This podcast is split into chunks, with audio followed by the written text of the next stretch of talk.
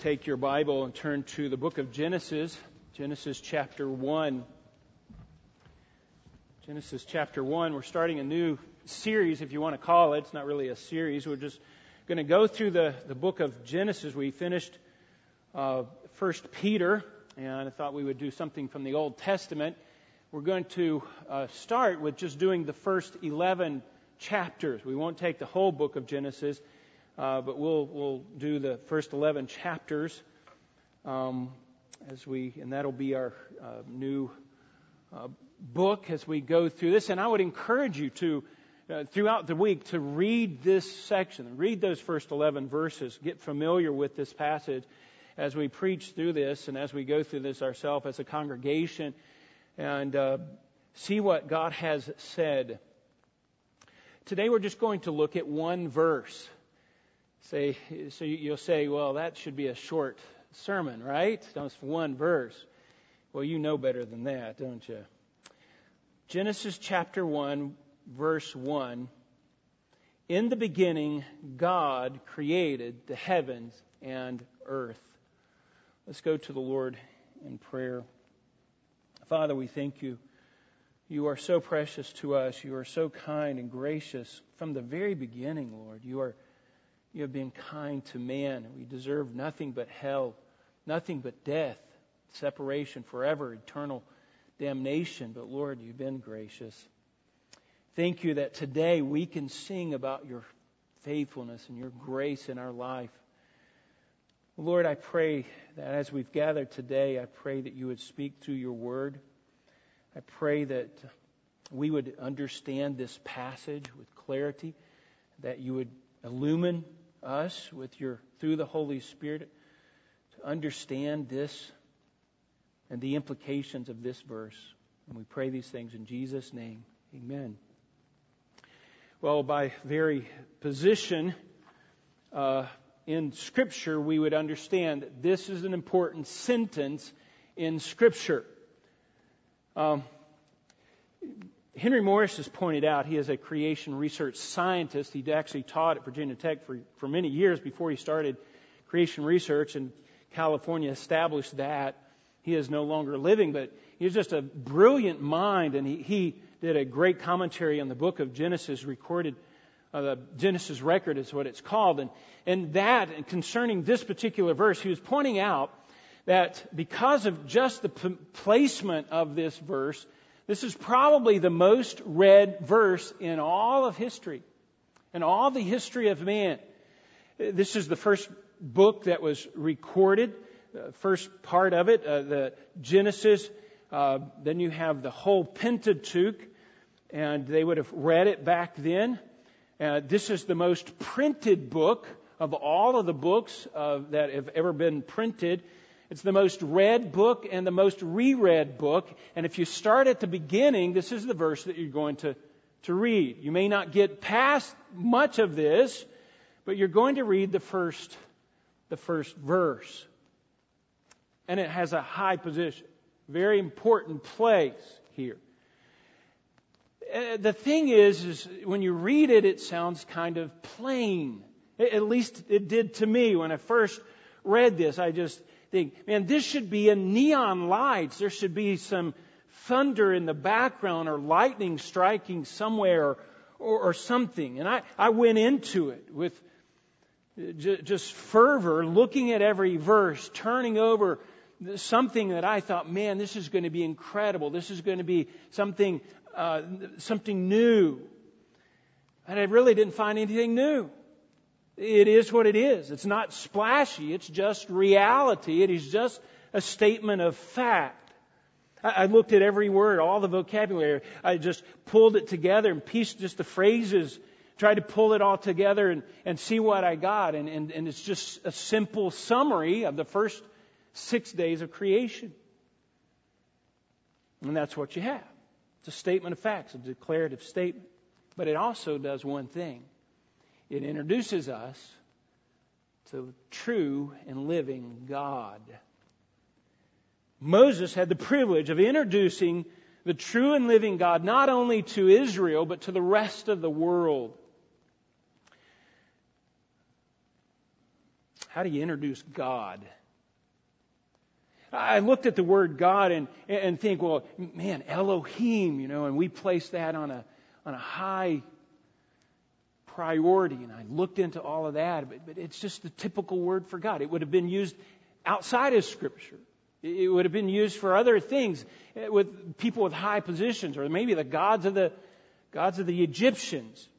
Just gods. It's kind of a generic term for God. The emphasis wasn't there. There was no flashing light there. There's no bells going off or anything with that. It's, again, a little disappointing. And the question is, it's how do you introduce God? I looked up just introductions, and you can Google that. How do you introduce someone? And there's a list of things. I thought these were pretty interesting. Number one, here's what you need to do. You need to remind the audience. An introduction reminds the audience of why the topic is important to them. Okay? Why is it important? Number two, they said it establishes the speaker's credibility to speak on the particular topic. Number three, it presents or it gets the presentation off to a high note, on a high note, and establishes an upbeat tone. Or number four, it makes the speaker feel appreciated and welcomed. And I think, well, no, Moses really wasn't trying to do that. You look up Harvard Business School, and you know they're going to know how to introduce someone. And here's what they said. Here's the purpose of an introduction from Harvard Business School. They said, number one is to transition the audience from what they are looking at or what they're thinking about on, and focus on the attention onto the speaker. Again, neon lights get their attention. Number two, it said to show the audience that you personally endorse the credibility of the speaker. Number three, they said, well, to create intrigue and excitement about what the speaker is going to deliver. And I look at these things and I think, Moses really doesn't do any of those things. He doesn't really try to, in some flashy way, get our attention or draw attention to any of this. He simply declares a statement of fact. It's truth. He didn't try to prove the existence of God. He didn't try to defend God in any way. He didn't try to explain Him and describe Him or anything like that. He doesn't play any kind of games. He just spoke truth. Just spoke a declarative statement. Here's the facts. In fact, it's calling for faith right at the beginning. You know, this is an act of faith, right from the get-go. And some will believe Moses' words, some will not believe Moses' words. The sinner's just going to ignore in their ungodliness. The fool is going to just pretend he doesn't exist. He's going to say in his heart, oh, no, there's no God. Moses knows those things. The listener has to decide for themselves. They have to take this step of faith.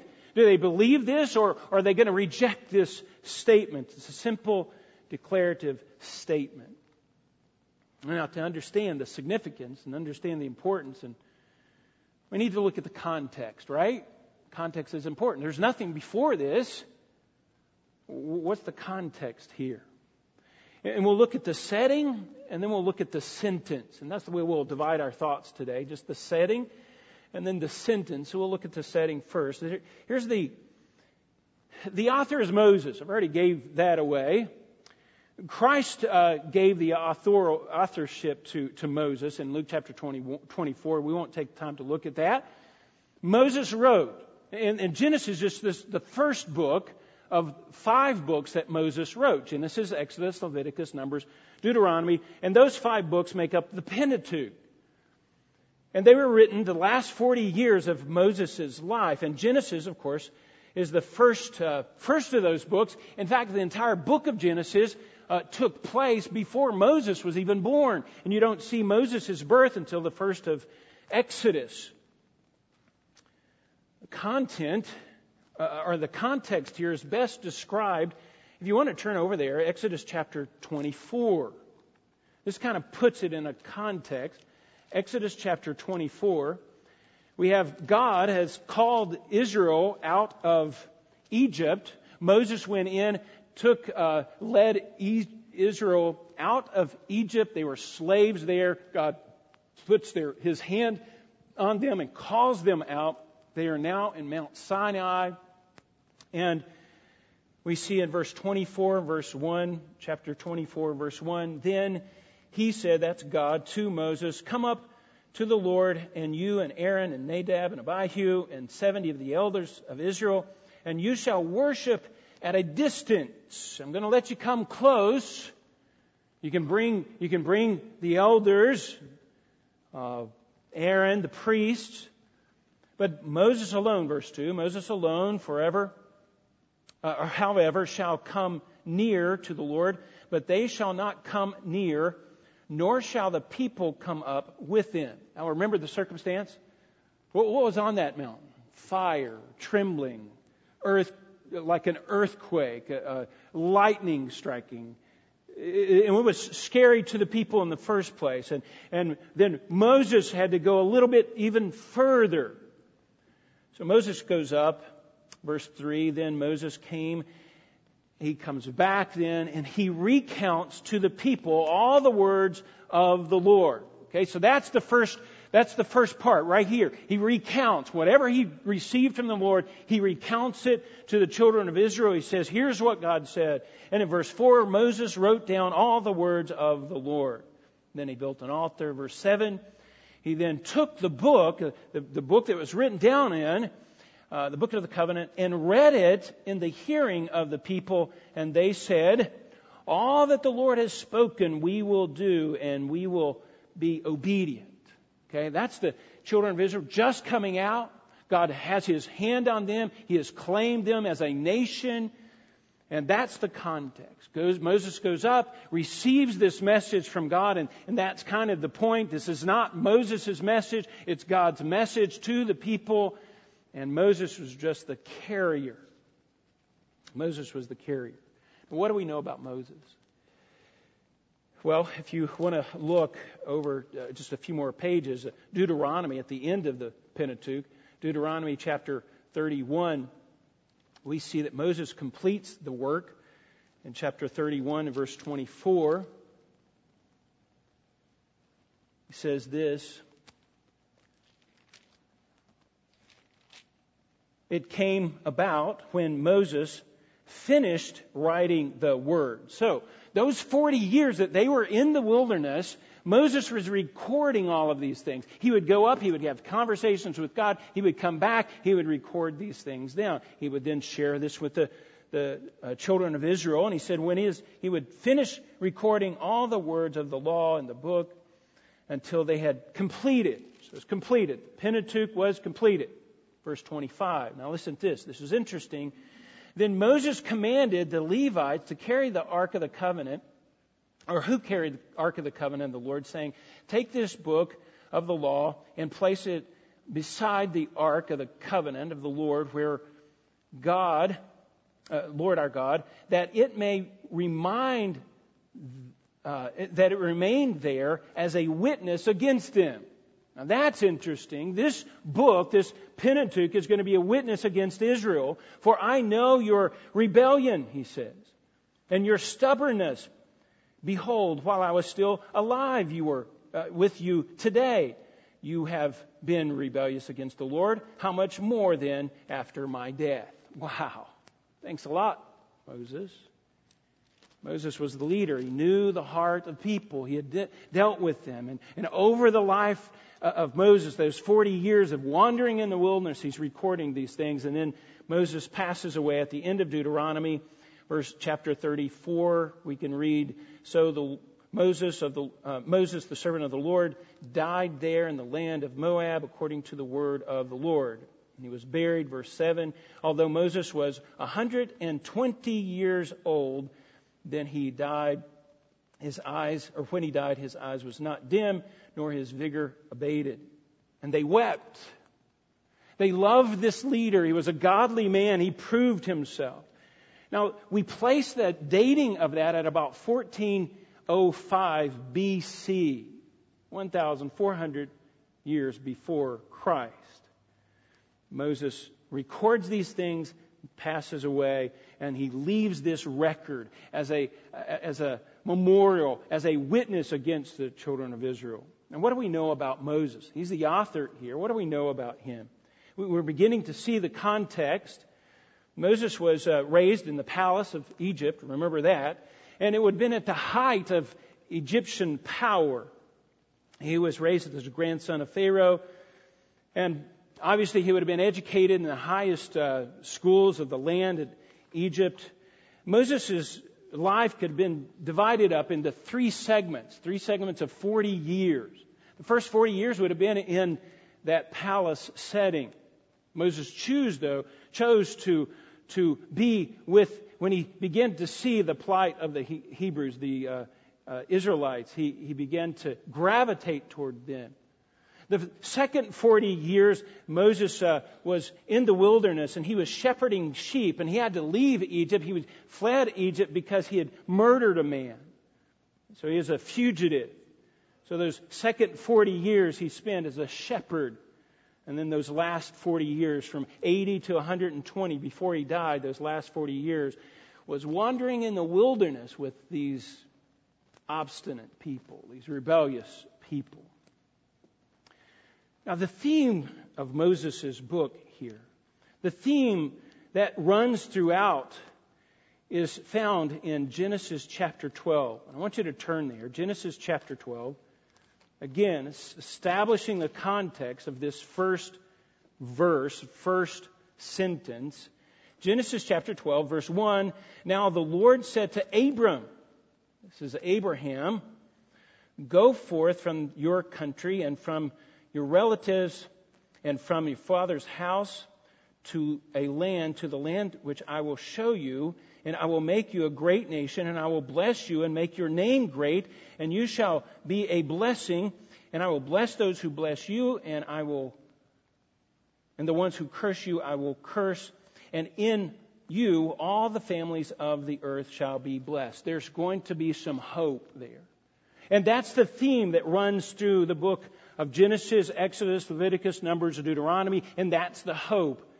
This Messiah that's going to come, this messianic line is established here. The foundation of that is established so that man could be redeemed, so that God can be glorified. And our focus is going to be in the first 11 chapters of Genesis. And in those first 11 chapters, what's happening is God is being introduced. Who is this God? What is he like? What is his character? What are his abilities, his power? We see the introduction of God at the very beginning. What's the purpose of all of this? What's the purpose of this book that Moses wrote? Let me give you, again, just some background here. What's taking place? Number one, Moses is writing these things so it can establish God's claim upon the nation of Israel to be God's people. Started from one family, one man, one family. 70 people went down into Egypt. They mushroomed into a nation of 2 million plus people coming out. They became a nation. And they were God's people. God's people. God had his claim on their life. That's going to change everything. Number two, it's to provide a history. Every nation has to have a history.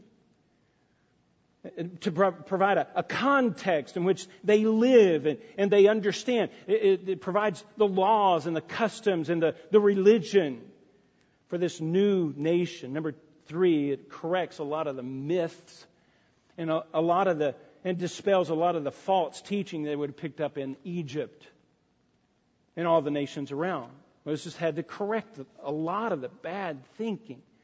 Number four, it informed Israel of the spiritual battle that's going on. Outside of the physical realm, there is the kingdom of man who is being led about by Satan, and you have the kingdom of God. And this book, these books, it introduces the nation of Israel to what's going on spiritually. And number five, it introduces the Hebrews, the nation of Israel to the God who creates, the God of creation. Now, just picture this. This is God. All of a sudden, the nation of Israel, they're just slaves working away. And all of a sudden, God just burst into their life after 400 years of being enslaved or being in Egypt. And he bursts onto the scene. Now, their lives were interrupted. Think about that. We don't like it when our lives are interrupted. We don't even like it when our TV shows are interrupted, right? A commercial comes on the TV. Ah, man, hate commercials. Or we're going through our day and maybe a fire alarm is tripped and our day is interrupted. Everything is thrown off schedule. That's what it was happening here. And they didn't know how. They didn't know why. This man Moses comes. Well, we need to follow him. He says, the God of Abraham, Isaac, and Jacob, let's follow him. They followed him out. It was an act of faith on their part. They didn't know all of the... They hadn't developed the character of this God. They didn't know much about him. They knew some. Now, there's a warning, I think, for us here. God's at work. And when God is at work, He claims a life. He claims a nation. He just bursts into their life. Their life changes. There's a new reality that has to set in. And sometimes that takes time. The mind has to be renewed. It was thinking one way. It had one old habits this way. And then it has to renew and start thinking a whole new way. And for the Israelites, it started with one thought, and that is God created the heaven and the earth from the very beginning. That's the same thing with us, isn't it? We come in to the church. God gets a hold of our life. That changes things. We come in, but we have to renew our mind. We have to change our thinking because God has interrupted our lives, and now we see things in a new reality. So this is the first fact. First fact that we have to wrestle with in renewing our mind and putting off all old thinking habits and putting on new thinking habits. And that begins the sanctifying process, isn't it? And John chapter 17, Christ said, sanctify them in truth. Your word is truth. This is truth. This is truth that's being given to the nation of Israel. And as Christians, we have to do the same thing. There's a danger of us. Here's the danger. It's a danger of us living as though God does not exist. There's a danger of us living as though God has not spoken. There's a danger that we live and that His speaking has no bearing on our life. Folks, that's a danger. We can live our lives as though God doesn't exist, as though He hasn't spoken, and as whatever He spoke, well, it doesn't really apply to my life anyway. That is a danger. The red light should be coming on in our minds. It's a danger. Why? Because that's exactly the way the world lives. They live as though God does not exist. When God comes into a life at new birth, it changes everything. And our thinking has to change. And our thinking has to conform with the truth of God's Word. That's sanctification. That's renewing the mind. We cannot live as though nothing happened. We dare not bring the old life into the Christian life. It's all new. It's all different, completely different thinking. And so the setting here, the first verse in Scripture, the setting here is the foundation of Israel. They have to change their thinking and have to interject this thinking that in the beginning God created the heaven and the earth. And that's the first fact that Moses felt they needed to know. They needed to understand. So that's the setting. That's the setting. Let's look at the sentence. Let's look at this closely a little bit. In the beginning, God created the heavens and the earth. In the Hebrew, it's Rashit Bara Elohim. It's just a short declarative sentence. And with that short declarative sentence, Moses is introducing God to the Israelites, introducing God to the world. The Israelites had already seen God, right? They didn't see God, but they saw the effects of God.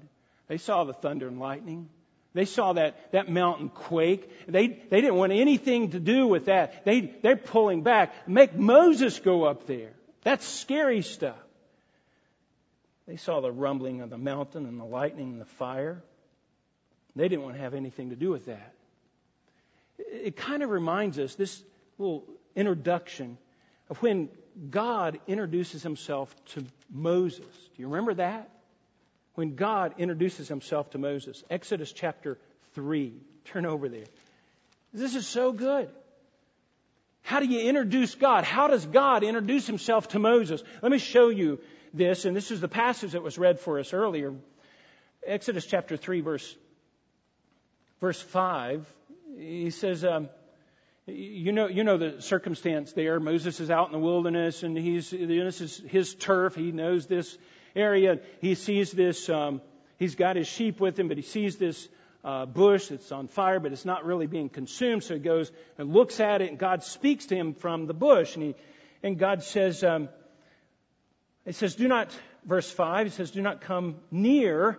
Remove the sandals from your feet, for the place from which you stand is holy ground." What made it holy ground was God was there. This is serious stuff, Moses.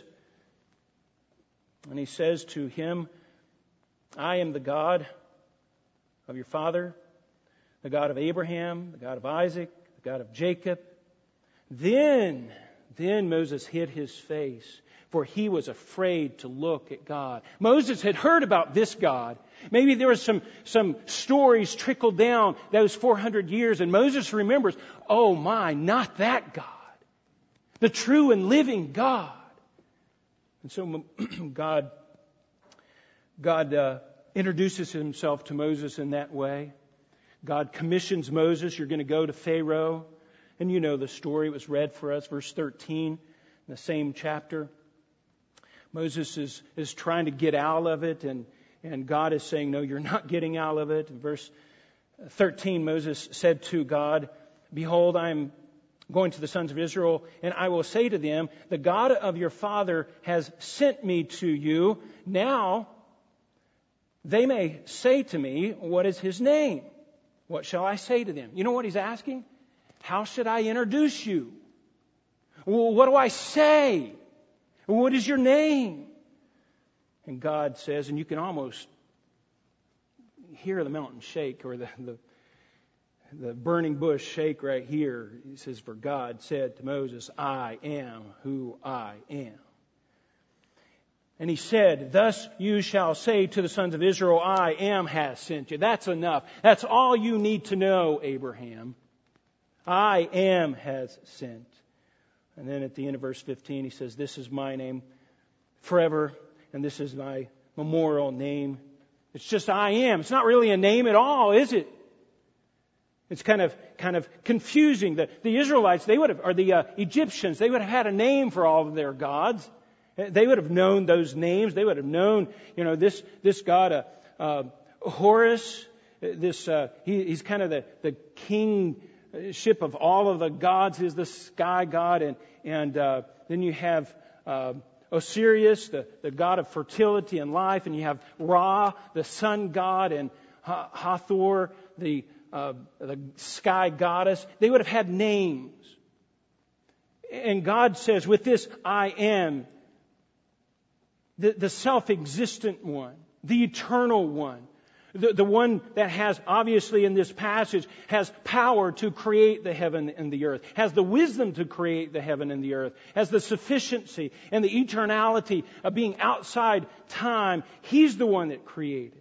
And here's the picture. It's as though God is frustrated with Moses. He says, "I will not be defined by your labels. I will not be defined by your labels." All the other gods, well, they had names, but they were existing in the fantasy life and in the imaginations of people, and then they would carve them out and they would set them on the shelves. And God says, "I will not be put into that category." In fact, we know, he says, you are not to have any graven image. Even the image of God in our mind, folks, is important. It has to be accurate, the true and living God. And with this statement, the I am, he says, I am the ultimate reality, folks. Do you understand the concept? Do you understand the idea of this I am? It's just mind-blowing. Let me ask you, though, is the image that we have in our mind of God, is that important? It is. He says, there shall be no graven image, no likeness of any kind. Don't try to put me into those categories. I will be defined, God is saying, I will be defined by my actions, by my mighty deeds, by my character, by my attributes, by what I do. That will define me. That will define me. Not some label. He is not going to be minimized. He is not going to be discarded. He's not going to be put on a shelf. We did not create God. He created us. And He is the central of all reality. Everything and every person fits into Him and His sphere. We find our reality in Him, in a relationship with Him. He is the hub of this universe. Everything else is just add-on. That's the idea. Where are you in your relationship with God? That's your identity. So Moses is introducing God with not flowery words. He doesn't need to. He doesn't need any flashing neon signs. He doesn't need to puff up God. God doesn't need Moses' endorsement here. Not trying to boost God at all.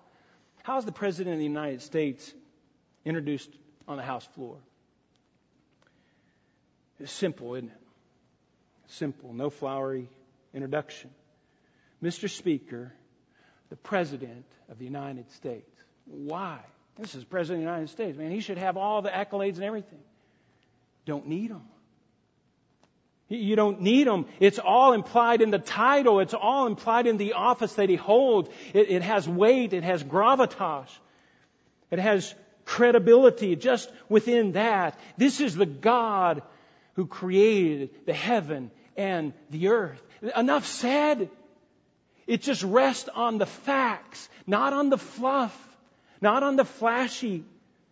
In the beginning, God, and Moses uses that statement, in the beginning, God created the heaven and the earth. That's God's rightful place. Now, here's the deal.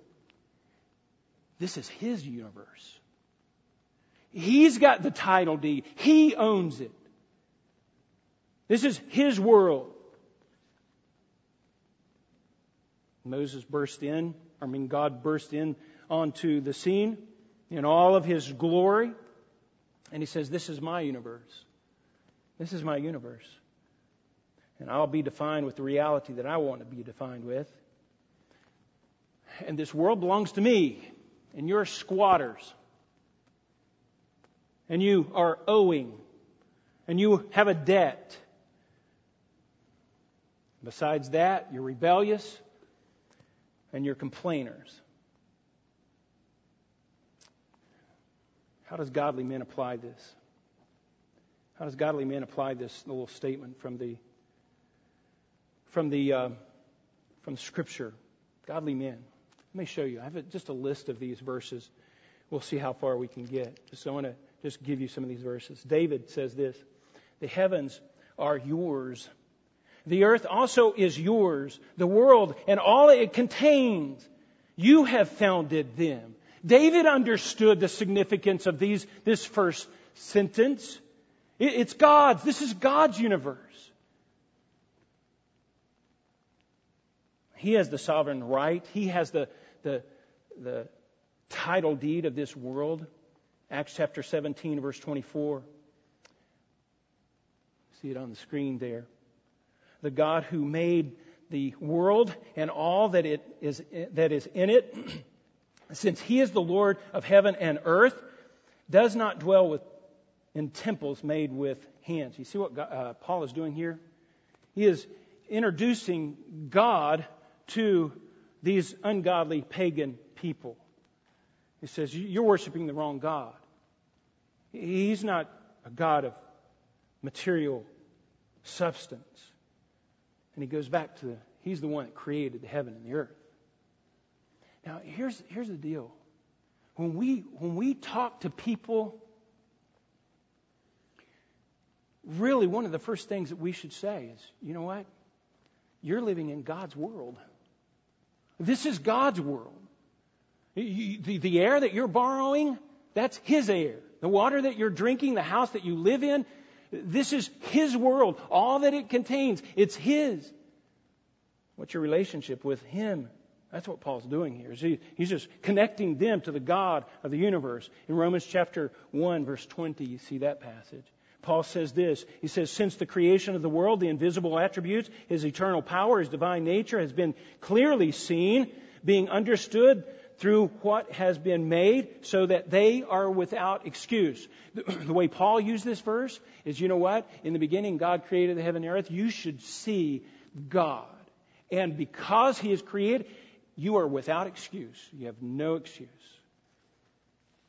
In Hebrews chapter 3, Hebrews chapter 11, verse 3, the author of Hebrews points out that this is a matter of faith. He says, by faith we understand that the worlds were prepared by the word of God, so that what is seen has not been made with things which are visible. It's an act of faith on our part, and we choose to accept. We choose to believe this first little sentence here. It's a statement of fact. It doesn't have to be flowery. It doesn't have to be great. It's just a fact. It's a fact. We don't even know how to handle facts anymore in this world. God uses this same statement with Job. Let me show you this one. Job chapter 34, verse 4. Chapter 38, verse 4. God used this fact with Job. Kind of put Job back in his place. He says, where were you when I laid the foundation of the earth? Tell me if you understand. Psalm chapter 103, verse 25, David used it to praise the Lord. Oh, he says, of old you founded the earth, and the heavens are the works of your hands. And that's giving praise to God. Isaiah used it to bolster God's judgment upon Israel. He says, thus the Lord your God, who created the heaven and the earth, stretched it out. And we can just go on and on. You see, there's more and more places on Scripture. Let me show you just the one last one now. If you could skip to the last little slide. Revelation chapter 4. Because this is so important. John understood this, and he's looking into the future, and he sees the scroll that needs to be opened, but nobody's worthy to take the title deed of the earth and open that and claim that. And it says in Revelation chapter 4, worthy are you, O Lord. And this is talking about Christ. And our God, to receive glory and honor and power. Why? For you created everything. This is yours. You created everything. You created all things. And because of your will, they exist and were created. He has the right over this universe, folks. Now, let's just quickly apply this. Quickly apply this. We have one message to the world. Really. In the beginning, God created the heaven and the earth, and you are under obligation to Him. What are you going to say to the Creator of the universe?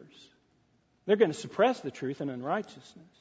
But that's our message, folks. The good news then is Christ. Christ comes in. We have the good news of the gospel, but it has to start with, in the beginning, God created the heavens and the earth. Number two, another application. We're to have no graven images. In our theology, what we like to do is just label God. And I understand, and it's important to do these things, but we'll label God. We'll see all of His attributes. We'll kind of list them. But when you do that, and this just strict theology without putting, when you do that, it's so easy to put that in a little box and put that over here, put that on the shelf, and just save that for later.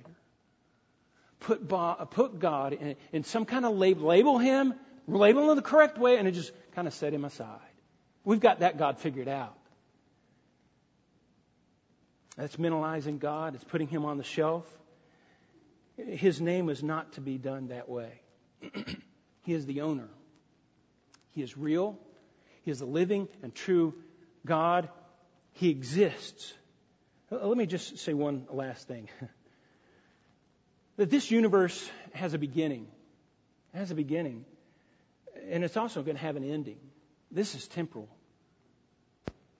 God calls us to an eternal. He calls us to eternal life. Eternal life. So we have the setting, we have the sentence there. How are you going to apply this to your life? Do you ever just label God, oh, I've got him figured out, and put him on the shelf? Or do you have a real relationship with the true and living God? We have the privilege, folks, of introducing God to the world. Do we ever just think to start right there? Creation? Now that's controversial today. I know everybody's bought into the evolution thing, but you know what? I call people to repent. God, you are in God's universe. That's what Moses was doing here. Just a statement of fact. One of the things that connect all of the world, all of the people of the world, is that we were created by God. You can go any place and say, hey, you're created by God. You have an obligation to God. You're messing up God's world. We have a message to the world. It starts with this sentence. This sentence is so incredibly important. In the beginning, God created the heaven and the earth. Do you believe that? Or do you not believe that? Let's go to the Lord in prayer. Father, what a simple little sentence. But the reality behind that sentence is amazing. It changes everything. So much so that our minds have to be renewed, and we have to shift our thinking and include you in our life. And so often we just are like the world and just go on our happy, merry way and pretend that you don't exist. Pretend that you haven't spoken. Pretend that what you have to say really has no bearing on my life anyway. Oh God, help us to understand the significance of this statement, that you are the creator of this universe. The Lord, may there be a humility that is produced in our hearts as a result of our meditation on this verse. Lord, thank you for your faithfulness. Thank you for your grace. We dare not take your oxygen for granted, your sun for granted, your moon. We dare not take our life for granted. You give us these things. You're so gracious. This is your universe. May we be thankful. We pray these things in Jesus' name. Amen.